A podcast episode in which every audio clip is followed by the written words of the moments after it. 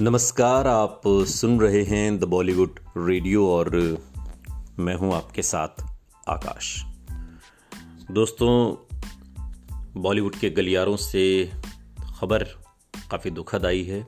Actor, निर्देशक और एक मज़े हुए कलाकार के तौर पर जिसने अपनी पहचान बनाई, सतीश कौशिक हमारे बीच नहीं रहे। बॉलीवुड के मशहूर अभिनेता और जाने माने डायरेक्टर सतीश कौशिक का निधन हो गया है। इस दुखद खबर की जानकारी उनके करीबी दोस्त और एक्टर अनुपम खेर ने ट्वीट करके दी।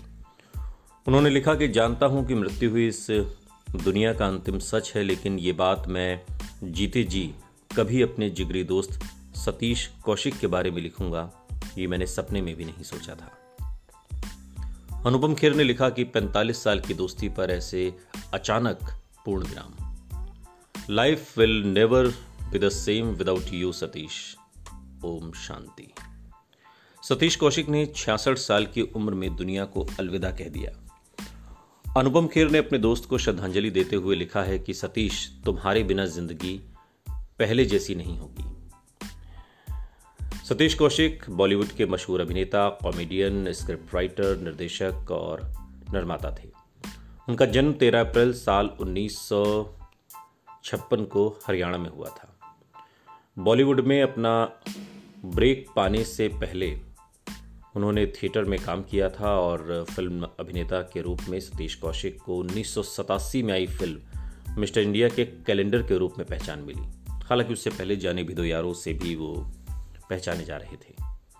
इसके बाद उन्होंने उन्नीस सौ सत्तानवे में दीवाना मस्ताना में पप्पू पेजर का किरदार निभाया। सतीश कौशिक को 1990 में रामलखन के लिए और उन्नीस सौ सत्तानवे में साजन चले ससुराल के लिए सर्वश्रेष्ठ हास्य अभिनेता का फ़िल्म फेयर पुरस्कार भी मिला। सतीश कौशिक की स्कूली पढ़ाई दिल्ली में हुई थी। किरोड़ीमल कॉलेज से ग्रेजुएशन के बाद उन्होंने national school of drama NSD में एडमिशन लिया। उन्होंने उन्नीस सौ तिरासी में बॉलीवुड में कदम रखा।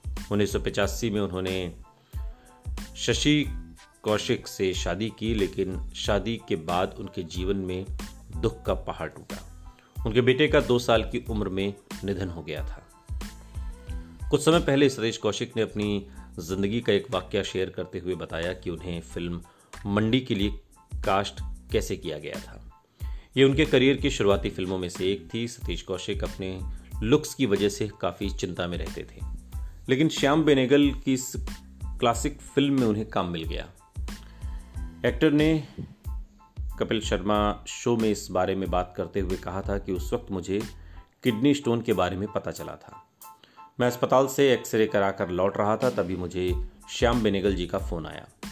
उन्होंने मेरी फ़ोटो मांगी। मेरे पास फ़ोटो नहीं थी और ये भी नहीं पता था कि फ़ोटो देखकर तो कास्टिंग होगी नहीं। ये पता था कि फ़ोटो देख लेंगे तो कास्टिंग नहीं होगी। मैंने उस माहौल को थोड़ा इम्प्रोवाइज़ किया। और मैंने उनसे कहा कि मेरे पास अपनी तस्वीरें तो नहीं हैं, लेकिन एक्सरे रिपोर्ट है। मैं अंदर से बहुत अच्छा इंसान हूँ। श्याम जी को ये बात बहुत अजीब भी लगी और उन्हें बहुत हँसी भी आई। फिर उन्होंने कहा कि मुझे फ़िल्म मंडी में काम मिल गया है और इस तरह से ज़िंदगी की जो गाड़ी है वो एक्टिंग की पटरी पर आई और धीरे धीरे वो चलने लगी। लेकिन आज सतीश कौशिक जब हमारे बीच नहीं हैं तो उनकी ज़िंदगी में जो तमाम फ़िल्में उन्होंने की हैं, जो किरदार निभाए हैं, वो एक एक करके आँखों के सामने आ रहे हैं। द बॉलीवुड रेडियो परिवार की ओर से सतीश कौशिक जी को भावभीनी श्रद्धांजलि। सुनते रहिए द बॉलीवुड रेडियो सुनता है सारा इंडिया।